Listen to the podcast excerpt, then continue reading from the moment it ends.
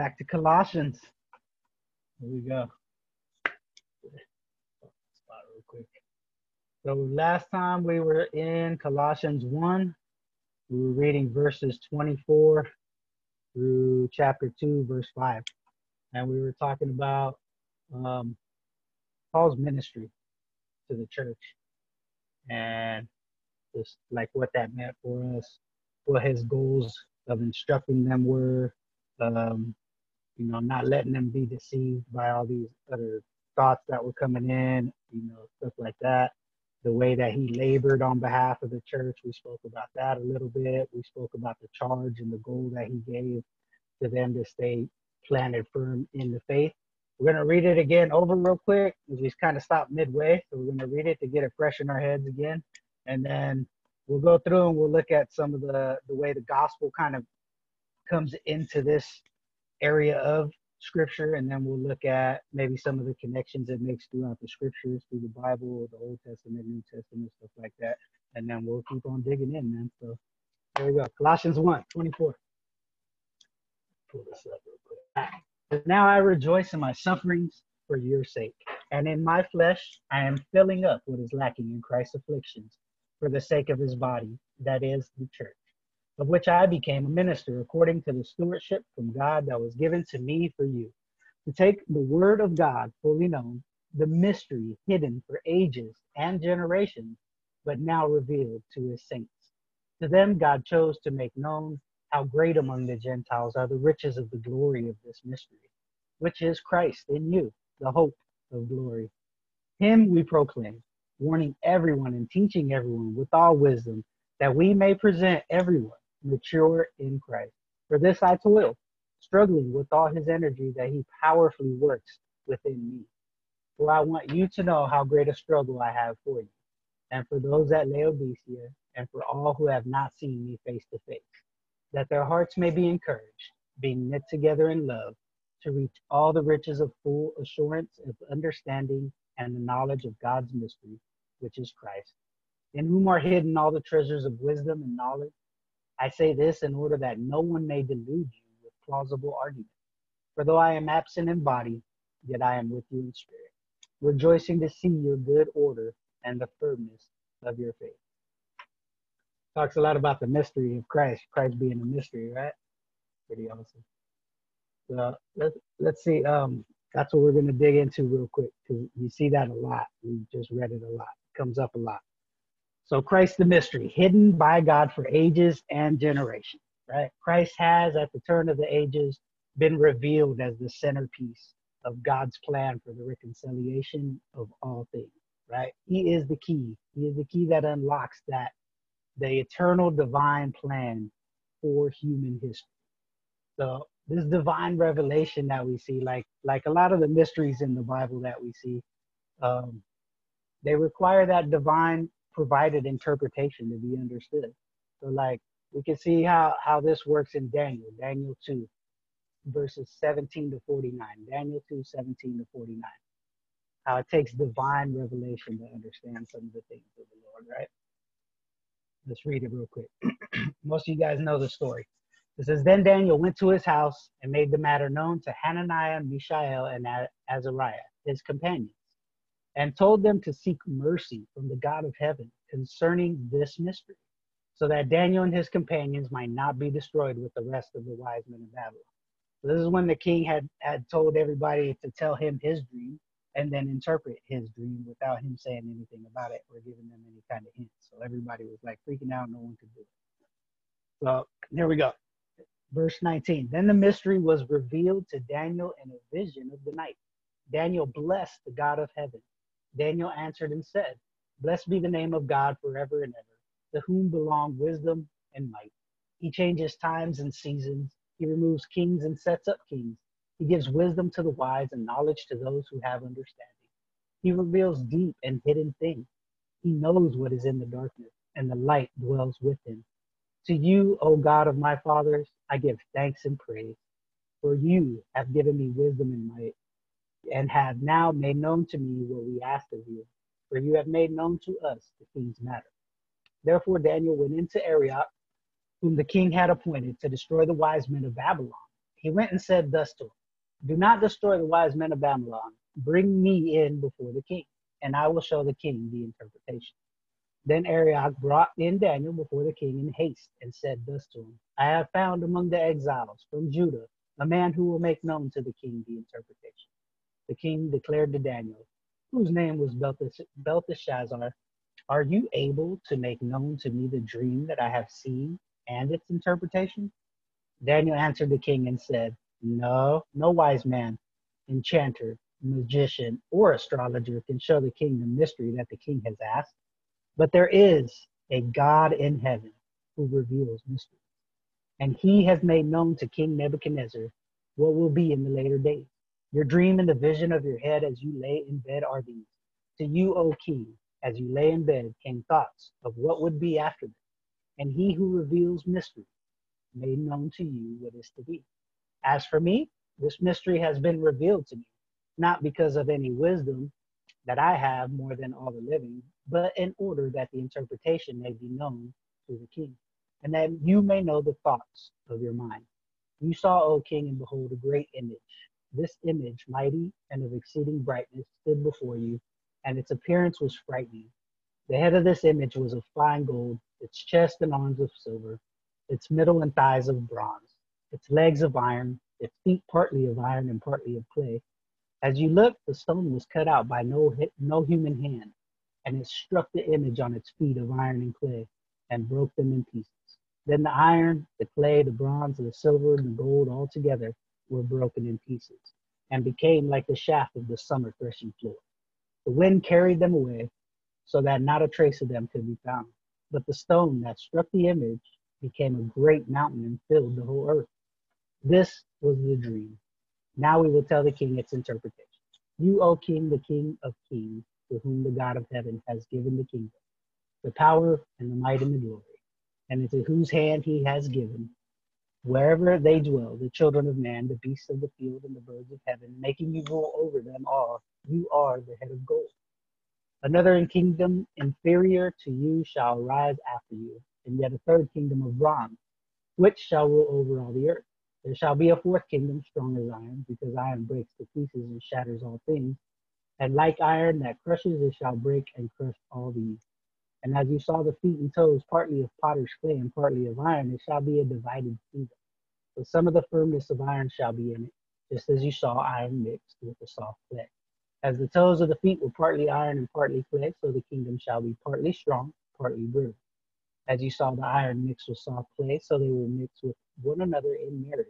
But they will not hold together, just as iron does not mix with clay. In the days of those kings, the God of heaven will set up a kingdom that shall never be destroyed, nor shall the kingdom be left to another people. It shall break in pieces all these kingdoms and bring them to an end, and it shall stand forever. Just as you saw that a stone was cut from a mountain by no human hand, and that it broke in pieces the iron, the bronze, the clay, the silver, and the gold, a great God has made known to the king what shall be after this. The dream is certain and its interpretation is sure. Then King Nebuchadnezzar fell upon his face and paid homage to Daniel and commanded that an offering and incense be offered up to him. The king answered and said to Daniel, Truly your God is God of gods, Lord of kings, and revealer of mysteries. For you have been able to reveal this mystery. Then the king gave Daniel high honors, many great gifts, and made him ruler over the whole province of Babylon and the chief perfect over all the wise men of Babylon. Daniel made a request of the king, and he appointed Shadrach, Meshach, and Abednego over the affairs of the province of Babylon. But Daniel remained at the king's courts. So we see how, how mysteries are from God, right? He's the one that reveals them to us. You know, Paul, as God's appointed ambassador, he's charged to interpret the mysteries of Christ for the Gentile peoples of the earth. We see that in Colossians uh, 1.25, what we just read, and verses 28 to 29. Um, when we learn about Christ, we discover the key that unlocks that human history and therefore the reason for our very existence, right? So let's talk about Christ in you, the hope of glory. the by virtue of their union, talking about the church at the time, with, with Israel's Messiah, which was Christ, right? Gentile believers enjoy the unshakable hope that they will share in the glory of God. Humanity lost this glory, I believe, in Adam's rebellion. We see it in Genesis 3, right? You guys all know the story. The serpent deceived Eve in the eating of the tree of knowledge of good and evil. God gave out the consequences to each of them for their disobedience. You know, first it was to the serpent, then to the woman, and then to man. And then he kicked them all out of the garden and placed a flaming sword to protect the entrance. So we can also see this truth of humanity like losing the glory in Adam's rebellion. If we look at Romans 3:23, where it tells us, "For all have sinned, right, and all fall short of the glory of God." But God's plan of renewal it, it includes the restoration of all humanity, you know, as the faithful image of God clothed in glory. So Colossians 3 4. So Colossians 3, if you want to go, go there real quick. And we're going to read verse 4 and verse 9 and 10 and see. Verse 4 says, When Christ, who is your life, appears, then you also will appear with him in glory. Right? Verses 9 and 10 it says, Do not lie to one another, seeing that you have put off the old self with its practices, and have put on the new self, which is being renewed in knowledge after the image of its creator. Um, Romans 5 2 tells us that through him we have also obtained access by faith into this grace in which we stand, and we rejoice in hope of the glory of God. We, we rejoice in the hope of the glory of God. Romans 8 also, verses uh, 17 to 21 says, And if children, then heirs, heirs of God and fellow heirs with Christ, provided we suffer with him, in order that we may also be glorified with him. Right? For I consider that the sufferings of this present time are not worth comparing with the glory that is to be revealed to us. For the creation awaits with eager longing for the revealing of the sons of God. For the creation was subjected to futility, not willingly, but because of him who subject, subjected it in hope, that the creation itself will be set free from its bondage to corruption and obtain the freedom of the glory of the children of God. Also in verses 29 to 30, same chapter, Romans 8, 29 to 30. says, For those whom he foreknew, he also predestined to be conformed to the image of his son, in order that he might be the firstborn among many brothers. And those whom he predestined, he also called. Those whom he called, he also justified. And those whom he justified, he also glorified. So Christ, the powerful indwelling presence of Christ, ensures and assures us that this inner transformation is taking place and it will be completed on the day of his return when he triumphs over evil, basically. Look at Philippians 1 to 6. Philippians 1 to 6 it says, And I am sure of this, that he who began a good work in you will bring it to completion at the day of Jesus Christ. So we can be assured of that. We, we're insured and assured that the work that Christ is doing inside of us, his indwelling spirit, is going to be completing the work that needs to be completed until we are with Christ again, or until he returns. Then it'll be fully completed. All right. Uh, some of the connections we can see in these verses of Colossians that connect the entire Bible. So old to new. Gentile inclusion is what we see. Uh, being in, included into the people of God, right? So Christians today can sometimes take this for granted, I believe, that the gospel is for everyone. You know, so regardless of your ethnic origin, I mean, still a lot of times some of the Jews think that no, it's still just for the Jews,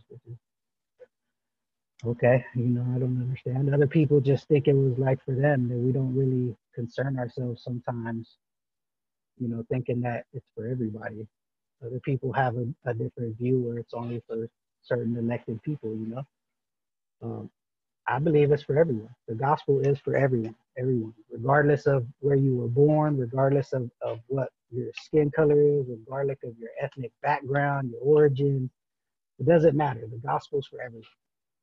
But when the gospel first burst upon the scene of history, right, such this concept it was like new and even scandalous at the time. Like they were fighting and pushing back against this thought.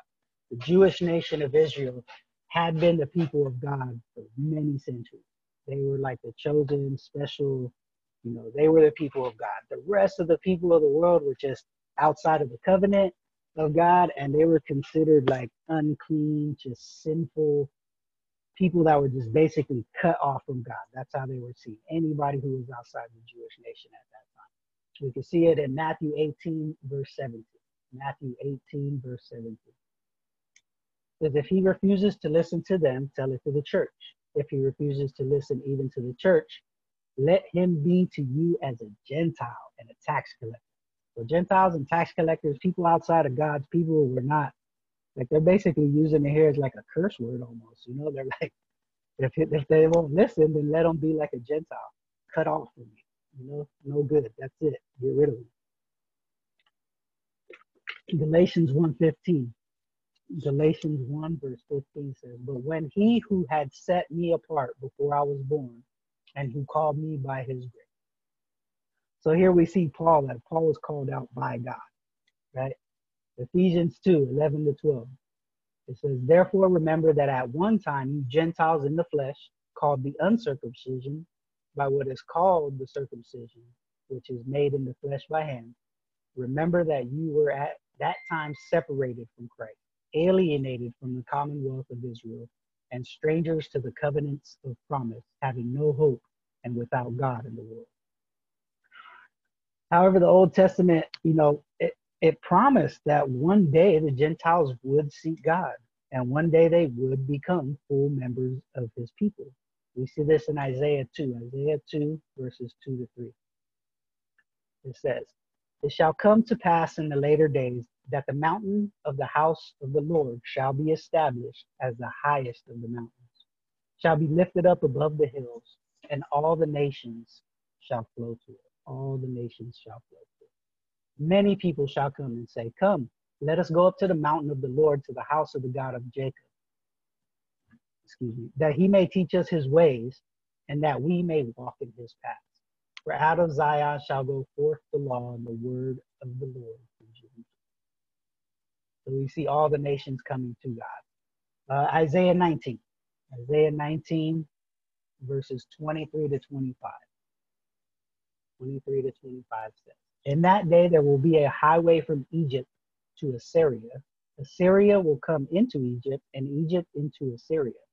And the Egyptians will worship with the Assyrians. In that day, Israel will be the third with Egypt and Assyria. A blessing in the midst of the earth, whom the Lord of hosts has blessed, saying, Blessed be Egypt, Egypt, my people, and Assyria, the work of my hands, and Israel, my inheritance. Uh, you know, Israel gets to be the inheritance, still a little bit more special, but we still see other people coming in, right? Zechariah, Zechariah 2. Zechariah 2, verses 10 and 11. Zechariah 2 says, Sing and rejoice, O daughter of Zion, for behold, I come and I will dwell in your midst, declares the Lord. Verse 11 says, And many nations, many nations shall join themselves to the Lord in that day, and shall be my people. And I will dwell in their midst, and you shall know that the Lord of hosts has sent me to you. So these promises, they, they found their fulfillment in Christ, right? It's awesome. Consequently, also, Paul was charged with making Christ known to not only the Gentiles, but also to God's saints among the Gentiles at the time in verses 26 to 27 of Colossians. Uh, Colossians 1, where we was reading earlier, which says, um, the mystery hidden for ages and generations, but now revealed to his saints. To them, God chose to make known how great among the Gentiles are the riches of the glory of this mystery, which is Christ in you, the hope of glory. So we can see this connection, right, from the Old Testament to the New, how they were getting brought into the, the to be the covenant people of God, united all in one to worship the one true God.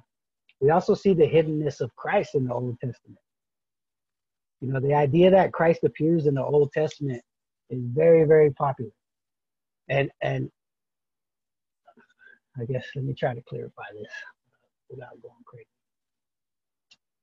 To properly understand this, so Colossians 1 26 to 27, right? It teaches that God had hid Christ away from human view until the time of his fulfillment, of this eschatological fulfillment.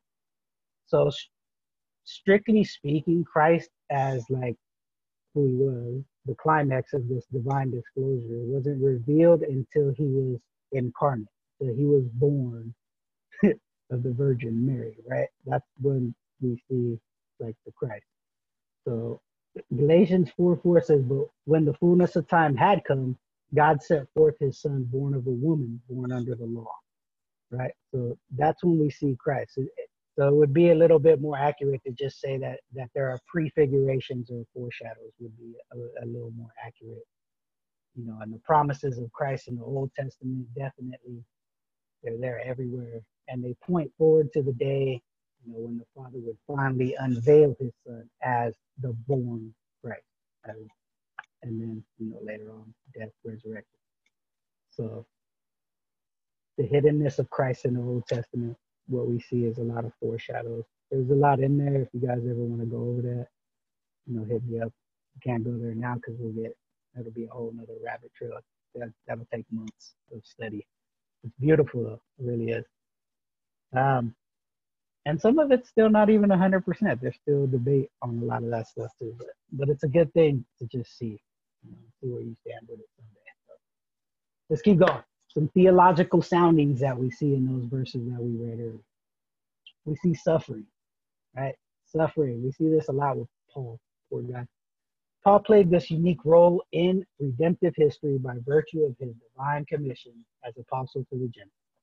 That was what he was commissioned for. as Christ suffered on behalf of his people to purchase salvation for them, you know, so Paul, in a way, suffered to bring the salvation purchased by, by Christ to those who had not yet heard the message, right? This is what I believe he was talking about when he says what is lacking in the afflictions of Christ in Colossians 1.24. If you guys remember, we were kind of talking about that a little bit. So Paul's suffering was very unique to his apostolic vocation. like it was like part of it. You know, remember Acts 9. Acts 9, 15 to 16. Acts 9, 15 to 16 says, But the Lord said to him, Go, for he is a chosen instrument of mine to carry my name before the Gentiles and kings and the children of Israel. For I will show him how much he must suffer for the sake of my name. So he was like literally called to suffer. That was part of his vocation, right? First Corinthians 4, verses 9 to 13. 1 Corinthians 4, 9 to 13. Says, For I think that God has exhibited us apostles as last of all, like men sentenced to death, because we have become a spectacle to the world, to angels and to men. What that's deep. Oh, looking at some stuff on angels. I don't want to get that. Sorry. We are fools for Christ's sake, but you are wise in Christ. We are weak, but you are strong. You are held in honor but we in disrepute. It's still talking about the apostles here, right? To the present hour, we hunger and thirst. We are poorly dressed, buffeted, and homeless. And we labor working with our own hands. When reviled, we bless. When persecuted, we endure. When slandered, we entreat. We have become and are still like the scum of the world, the refuse of all things. Crazy, right? Powerful stuff. Second Corinthians 11. Second Corinthians 11, verses 23 to 29. Says, and they are they servants of Christ? He's asking the question. I am a better one. I am talking like a madman with far greater labors, far more imprisonment, with countless beatings, and often near death. Five times I received at the hands of the Jews the 40 lashes, less one. Three times I was beaten with rods. Once I was stoned.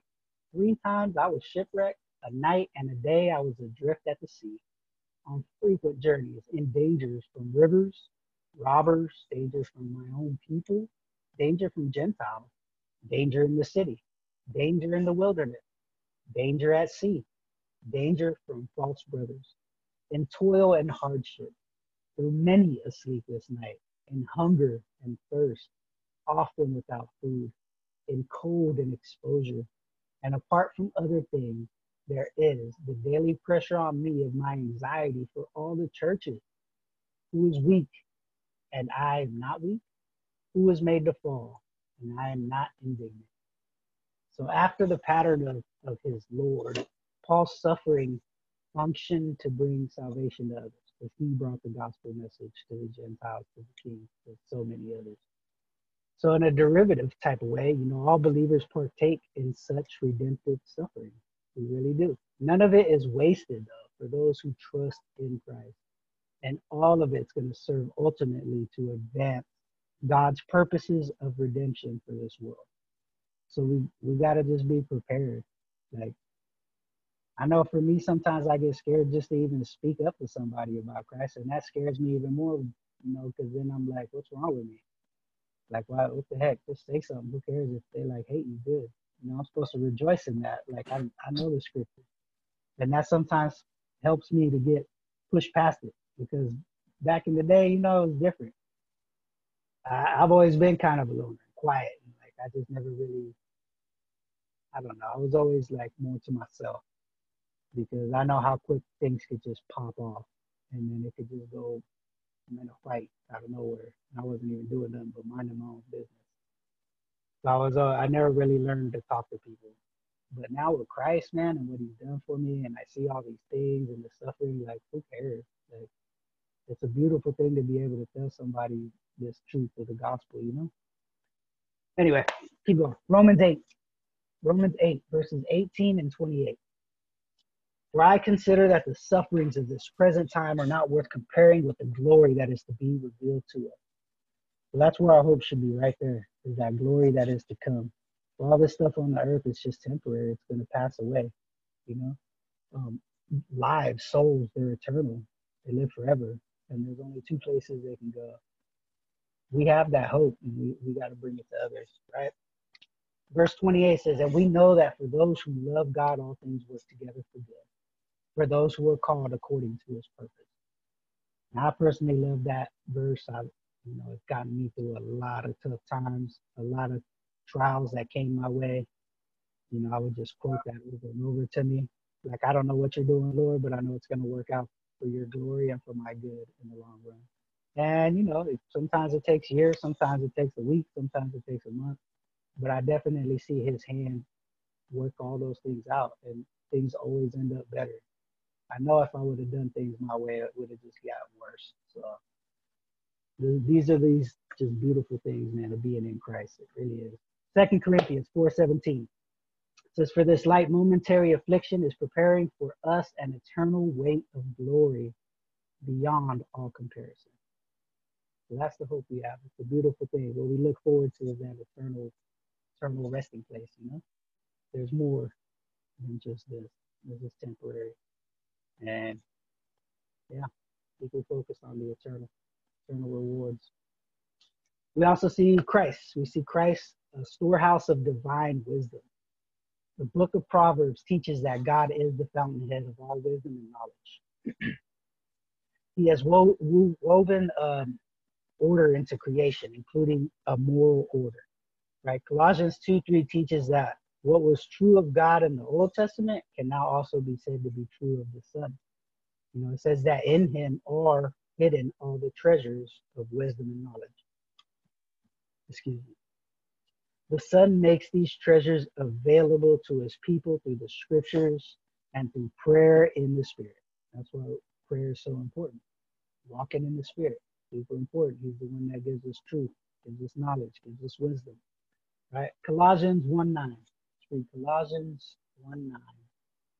It says, And so from the day we heard, we have not ceased to pray for you, asking that you may be filled with the knowledge of his will and all spiritual wisdom and understanding. These are powerful prayers that we can learn to pray as well. Colossians 3 16.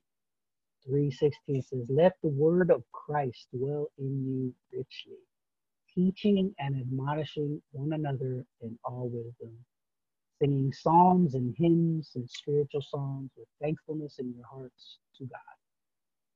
Let us just continue to do that, man. Just learn, learn from Christ, read, read the scriptures, right? All right, so we're going to continue into Colossians. We stopped at verse 5, chapter 2. We're going to now read verses 6 to 23, 6 to 23. And this is where Paul starts to confront the false teaching. And I don't know how far we'll get, but we're going to push in. We'll ask some questions. We'll dig in. We'll try to learn from each other. so the place of the pa- passage, as we know, is, um, he's highlighting. Okay, so he already highlighted the eminence, preeminence of Christ. He explained his apostolic role. Talking about Paul. Sorry right? He already did the introduction to his letter. He highlighted the preeminence of Christ. He's explained his apostolic role in the divine plan of history. So now Paul turns to the heart of the matter, and that's to confront directly the false teachings that are going on at the church of Colossus. So let's read Colossians chapter 2, verses 6 to 23. Therefore, as you receive Christ Jesus the Lord, so walk in him rooted and built up in him and established in the faith, just as you were taught, abounding in thanksgiving. See to it that no one takes you captive by philosophy and empty deceit, according to human tradition, according to the elemental spirits of the world, and not according to Christ. For in him the whole fullness of deity dwells bodily, and you have been filled in him, who is the head of all rule and authority in him also you were circumcised with the circumcision not made of hands, by putting off the body of flesh by the circumcision of Christ, having been buried with him in baptism, in which you were also raised with him through faith in the powerful working of God, who raised him from the dead. And you, who were dead in your trespasses and the uncircumcision of your flesh, God made alive together with him, having forgiven us all our trespasses by canceling the record of debt that stood against us with its legal demand. This he set aside, nailing it to the cross. He disarmed the rulers and authorities and put them to open shame by triumphing over them. Therefore, let no one pass judgment on you in questions of food or drink, or with regard to a festival or a new moon or a Sabbath. These are a shadow of the things to come, but the substance belongs to Christ. Let no one disqualify you. Insisting on asceticism and worship of angels, going on in detail about visions puffed up without reason by his sensuous mind, not holding fast to the head, from whom the whole body, nourished and knitted together through its joints and ligaments, grows with the growth that is from God. If with Christ you died to the elemental spirits of the world, why, as if you were still alive in the world, do you submit to regulations? Do not handle, do not taste, do not touch, referring to things that all perish as they are used, according to human precepts and teachings. These have indeed an appearance of wisdom in promoting self made religion and asceticism and severity to the body but they are of no value in stopping the indulgence of the flesh. So, what's the big picture? The big picture is that the Colossians are, are supposed to reject all these false teachings that are being offered to some of the people in their midst. Because in Christ, they have all they need for salvation and for their ongoing life with God. And this is true for every believer.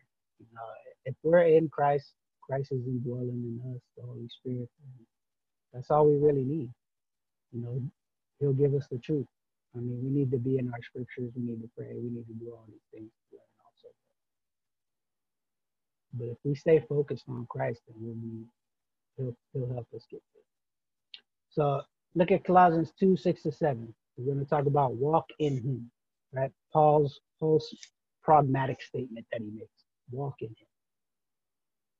6 and 7. Therefore, as you receive Christ Jesus the Lord, so walk in him, rooted and built up in him and established in the faith, just as you were taught, abounding in thanksgiving. So Epaphras had faithfully handed on to the Colossians the apostolic gospel that Jesus is Lord. The Colossians received the message, they had been firmly rooted in it. You know, now as a first strike against this heresy, Paul urges them to continue to walk in Christ. He's like, you guys already know the truth, you know the gospel, you're in Christ, so now continue to walk in Christ. So, a question for you guys. What do you think this might mean, and how might abounding in thanksgiving uh, function as a way of ensuring that the Colossians remain faithful to Christ as Lord in every area of their life?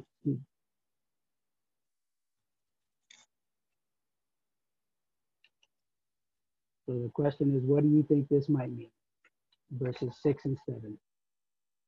And how might abounding in thanksgiving in verse seven uh, function to help ensure that the Colossians remain faithful to Christ as Lord in every area of their life?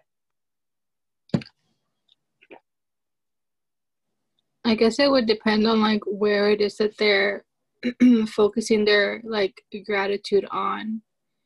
Um because we can be thankful for a lot of things in Christ, but I think that the probably the thing that will keep us bound and Christ, like focused in Him the most, is practicing like being thankful for the fact that salvation was made available to us in the first place, mm-hmm. and then from there everything else stems because when you're focused on like the gospel daily, then that's what's going to help you to stay firmly rooted in Christ. Um, since we're forgetful people, like we do need to be reminded constantly of why it is that we needed saving and how that saving took place. And so that that always will lead to that usually will lead to a thing like um, a, a dis- discipline or a practice of gratitude. I think. Yeah, definitely. I agree. I agree. And that's a good point that sometimes we just need that little reminder. That's why I think Paul stresses so much to be thankful. Because if we're constantly being thankful to Christ, right, and, and we're like always continuing to give thanks to Christ alone for the things that he alone could do for us, you know, it's going to be kind of hard to forget what he did. It's going to be hard to walk away from the gospel because you're going to be constantly like, "Thank you, Lord. Thank you again today." You know, in the afternoon, thanks, Lord. I just just thought about you again, man. That was awesome what you did for me. Kind of, you know, just throughout the day. If you're constantly being thankful to the Lord and you understand what He did, yeah, hard hard to like get led astray. I guess you know. Anybody else want to add anything? Yeah, I'll, add something. Um, so one of the one of in verse in verse uh, 7 mm-hmm. uh, so having been firmly rooted. So one of the one of the interesting things here is um, when I was writing it down. Um, so look, how kind of how I wrote it down, so that way I don't have to draw. So, um, so may it might be backwards there. Oh, wait, it doesn't really matter. Okay, so what, one one of the things is when we're where we're um, firmly rooted, all right, and then and then built up, and then establish, and then there's gratitude. And it makes sense that when I when I drew when I drew it out, because this is this is the whole thing. A lot of people can't reach here because they're not even here. And, and mm-hmm. I, I don't know, I just thought about that right now. Like unless we're firmly rooted, we're not gonna we're not gonna be what are we building? Right? I mean, uh, think about that. And then and then what are we established upon? And then what could we be grateful for? Right? And so that, that that that just right now when you were right now when you were saying that, I was just uh, putting it down, and it makes a lot of sense because a lot of times people we lack to be grateful because we're we're lacking firm roots in Christ. For example, a lot of people they're not being nourished in the Word, um, so they're not being fed. They're not in prayer. They're not you know they're they're not in communion with God, and so the last thing they're thinking about is being grateful to God. Um, you know they're thinking about themselves, their own accomplishments, and um, and so and I, I love how how the word how it puts in verse six just as you received him walk in him. You know mm-hmm. there, there, this this is a this is a verse that that is is moving us forward. Like it's not just receive jesus and then add jesus to your life and then you know um, go and live out your life. No it's receive him and walk in him. Um, and so um, you know that's that abiding you know and if you notice gratitude is is always it's a it's it, it's a, I think it's just overflowing. Yeah, overflowing with gratitude. It this is something that just it should automatically happen.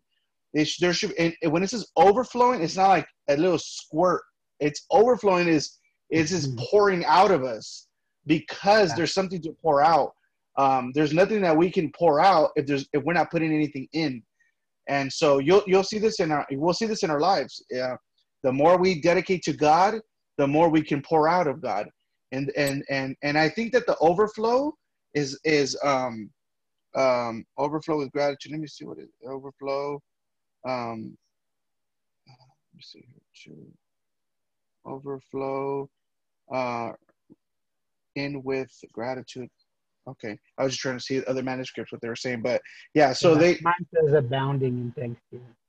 Okay, yeah, yeah, and that gives it. Yeah, that gives it better. Right? Yeah, and, and abounding. Yeah, that's what it is. And so yeah, um, and and we're not. And so I, I just I just think that that's um, a lot of people want to skip step one, two, three, four in a sense, and, and just and just be grateful to God.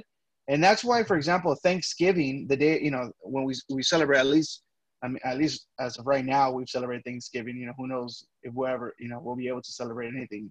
You know, but I don't, I don't want to preach, but yeah. So um, it it um, a lot of people, you know, they they dedicate a day to the Lord. They do. They you know they're thankful for the family. They're thankful for their they're thankful for the possessions, for the house, for the health, and and and the day's over, and and that's it and and and we we say this we say this you know christians ought to live a life of thanksgiving you know christians ought to be thankful every day we, you know it's it's rhetoric that we repeat but how much of it do we actually mean so i just think that that's a it's a high it's a i mean that's a strong verse you know just like you receive him walk in him so yeah i mean that's my input there it's it's a hard hard task yeah and that's where he started with you know that was like the first thing he tells them. Like, did you receive Christ Jesus? Don't walk in him. What are you guys doing? Like, they. So it's true, man. It's a it's a daily thing. It's not a once a week thing. It's not two days out the week thing. You know, it's, it's life, and it's every day. So yeah, that was really good. And yeah, if you know any tree without roots, bro, is just gonna fall over or die, or the wind's gonna blow it and it's gonna get uprooted and you know. But we have Christ, like he ain't getting uprooted. You know, as long as we're attached to the true vine, then we should be bearing the fruits and we should be very grateful and very thankful for everything he does. Good times, bad times, you know, we should be praising him and thanking him for it because it's all gonna work out for our good in the long run and for his glory. Cool. All right. Let's go to verse uh eight, verse six, seven. So let's go to eight. See to it that no one takes you captive. This is the warning against the heresy. This is when we're going to start getting a little deeper. So, since the believers were to continue to live in union with Christ, right, and to work out his lordship in their lives, Paul warns them against the heresy, which is this philosophy was not in accordance with Christ at the time, but originated merely in human tradition. Paul then implies that in reality, its origins even deeper and more sinister than this. He says, according to the elemental spirits of the world. So here's a question to ponder. What do you guys think he means by that? Uh, let's read verse 8 real quick. Let me get over there. It says, See to it that no one takes you captive by philosophy and empty deceit, according to human tradition, according to that. So, what do you guys think he means by this, by the elemental spirits and by all these other things that he to get?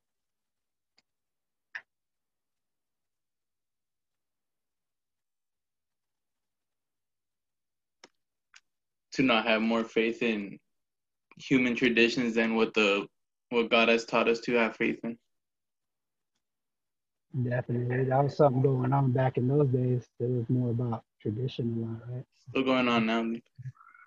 Yeah, it, it, does. It does. It does. That's true. Yeah, sometimes we hold on to tra- tradition more than we do the scripture, even. And then when yeah. you ask people, you ask them like, "Why do y'all do that?" And they just go, "Well, that's how we've always done it." What do you mean? Like you know, it's like, Ugh. Yeah. Okay. Anybody else? Yeah, definitely. Yeah. So uh, uh, the this is a um, when it says that no one take you captive. That's like the like the um, like the bait. You know, you know, right? You go fishing, you put you put like a little worm uh, on the yeah. hook, and you and you hook you hook you take captive the fish. Well, the, the world it, it, we fall into easy bait like that. You know, we know, you know, we're not we're not um, we're not a fish, right? We can reason, we can think. You know, we, we shouldn't fall, yet we do. You know, the world throws bait at us, and we fall um, uh, and we fall right into the bait. And this is what happens: is that when you become captive, you're a slave to that. You're you're a prisoner. Mm-hmm. You no longer have rights. You know you surrendered everything. So that word captive is, is and that's why Jesus said, you know, uh, you know, Paul says, you know, do not, you know, not not to be mastered by anything, right? Why is that? Mm-hmm. Because whatever masters you is that you will worship. You know uh, you know for example uh, you know if you were captive by somebody you worship whether you like it or not you worship them. You're their slave.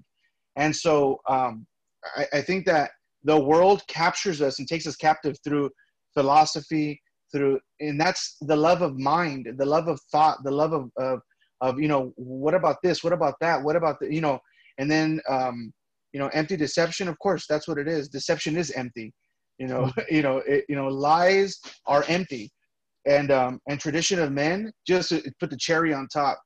Um, you know, I, I think that, and I, I agree with you. One of you, I think Benji said that it's still happening. Um, yeah, it, I think it is. And and here's the thing: tradition. When we think of tradition, the problem is that we we think religious organization, right? We automatically a lot of people think, well, these traditions are practiced by a religious or, but it's beyond that. Tradi- we all have traditions.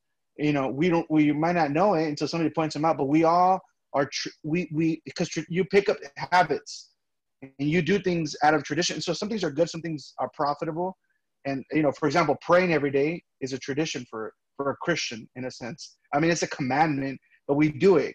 Uh, you know uh, or reading the bible. Yeah we read the bible but that's a good thing you're honoring god through it the problem is when you're captive to something that that is going to lead you away from a worship to god so we got to be really careful. There's good traditions, you know, and then but the tradition cannot um, supersede um, Christ, and that that's that's really um, you know because a good thing could turn evil if you're not careful. You know, uh, you know, we have to really care. And again, that's a fine line. Um, so yeah, so I, w- I would just make note of the captive is you know we got to be careful that we don't fall into the bait and um, uh, the bait of the world uh, we know we're gonna get. You know, you play with fire, you will get burned. You know that you don't you don't need a theological degree to figure that one out. You don't even need a lot of education. You turn on the fire. If you get close, you feel it hot. The closer you get, the more you'll burn. You know, and so I mean, but yet we do it, right? You know, um, and that's because of our sinful nature. Um, so, yeah. So let's not be captive to anything. Definitely. I look back on my life sometimes and I go, we had a tradition of like Sunday only church. That's dangerous, bro. You know, the closer I got, when I actually got like the true gospel and I understood, you know, because I slipped up in the beginning. But when I understood, like, then it was like, this isn't like a Sunday only thing. Like, what am I doing, bro? Like, I'm talking about God indwelling me now. Like this is the everyday holiness type of walk. Like, yeah, I be messing up. But I need to stop. like, yeah. Yeah. Yeah, and, and just let me add something there. Anthony makes a good point there in regards to the the, for example, that that that mindset, right? And, and you know, and that ideology is very prevalent right now, um, especially right now that the church has not been gathering um, you know, there's just this lukewarmness of Christianity right now. I mean, it's, I mean, there's no other way to nice, there's no way to put it. That's the truth. It's just a lot of people are, are very spiritually weak right now and the enemy just takes advantage of it.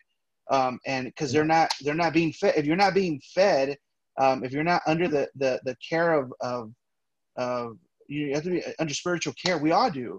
Um, and, um, I, I think that we we easily, like you said, the Sunday only mentality, like you just said, you're, you're gonna you're gonna realize it. I mean, if if you haven't by now, that it's not enough. Um, you know that that's that that was really prevalent back in the days. That you know it's Sunday. You know I'm a Christian, so uh, you know every Sunday I go to church. But then Monday, Tuesday, Wednesday, Thursday, Friday, Saturdays for me.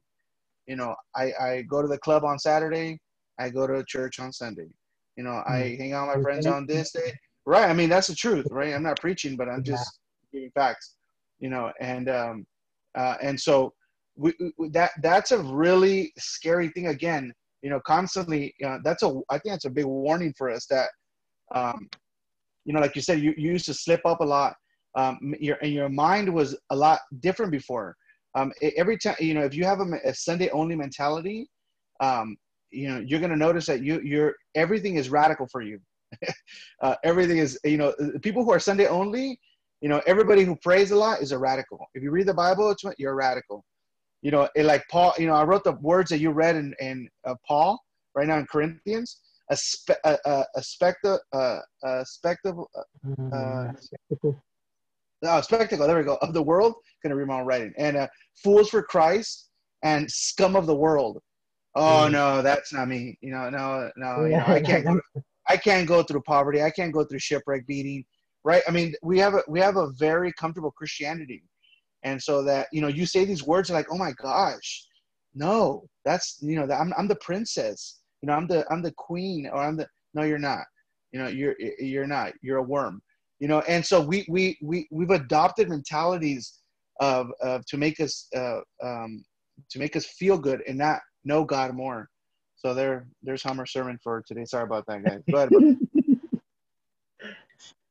also, it oh, begins oh, sorry. It says it begin verse eight says, "See to it that no one takes you captive." Like that gives us responsibility. So if we in Christ, if we are taken captive, it is because we were not guarding ourselves. Mm-hmm. That gives us a responsibility that we are supposed to be guarding and protecting our own relationship with Christ so that those things do not happen to us.